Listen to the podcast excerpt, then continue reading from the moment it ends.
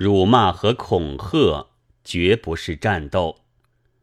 指《文学月报》编辑的一封信。启应兄，前天收到《文学月报》第四期，看了一下，我所觉得不足的，并非因为它不及别种杂志的五花八门，乃是总还不能比先前充实。但这回提出了几位新的作家来，是极好的。作品的好坏我且不论。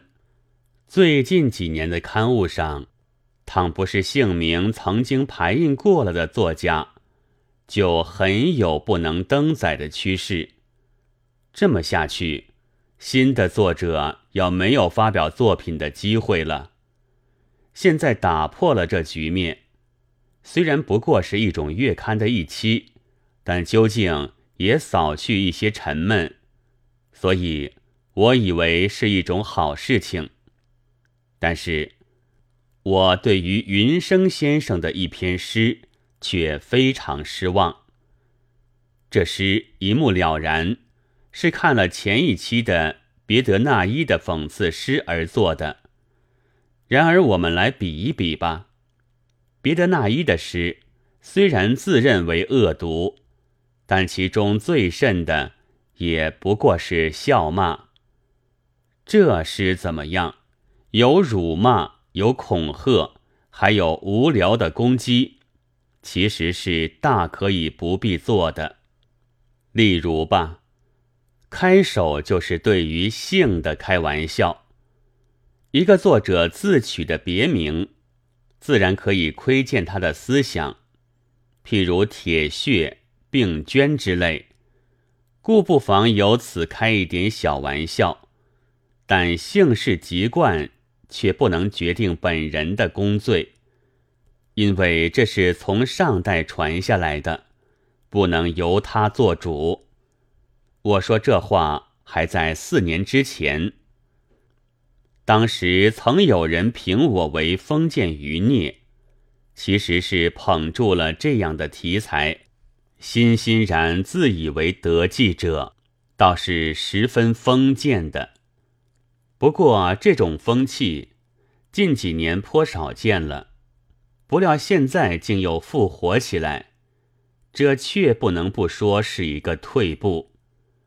尤其不堪的是节末的辱骂。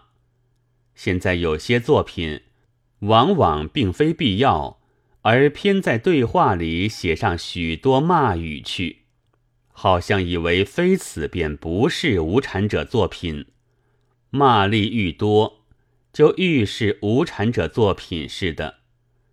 其实好的工农之中，并不随口骂人的多得很。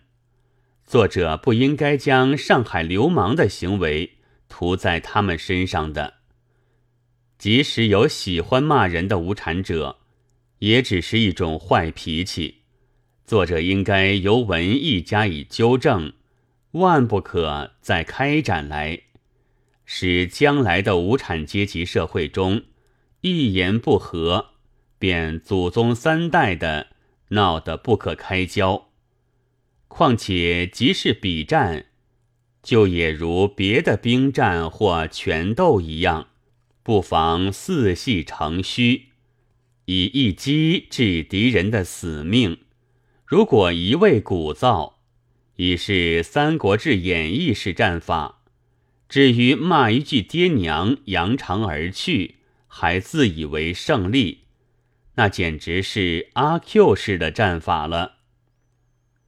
接着又是什么剖西瓜之类的恐吓，这也是极不对的。我想，无产者的革命，乃是为了自己的解放和消灭阶级，并非因为要杀人。即使是正面的敌人，倘不死于战场，就有大众的裁判，绝不是一个诗人所能提笔判定生死的。现在虽然很有什么杀人放火的传闻，但这只是一种诬陷。中国的报纸上看不出实话，然而只要一看别国的例子，也就可以恍然。德国的无产阶级革命，并没有乱杀人。俄国不是连皇帝的宫殿都没有烧掉吗？而我们的作者却将革命的工农用笔涂成一个吓人的鬼脸，由我看来，真是鲁莽之极了。自然，中国历来的文坛上常见的是诬陷、造谣、恐吓、辱骂。翻一翻大部的历史。就往往可以遇见这样的文章，直到现在还在应用，而且更加厉害。但我想，这一份遗产，还是都让给哈儿狗文艺家去承受吧。我们的作者倘不竭力的抛弃了他，就会和他们成为一丘之貉的。不过，我并非主张。要对敌人赔笑脸、三鞠躬，我只是说，战斗的作者应该注重于论争。倘在诗人，则因为情不可遏而愤怒而笑骂，自然也无不可，但必须止于嘲笑，止于热骂，而且要喜笑怒骂皆成文章。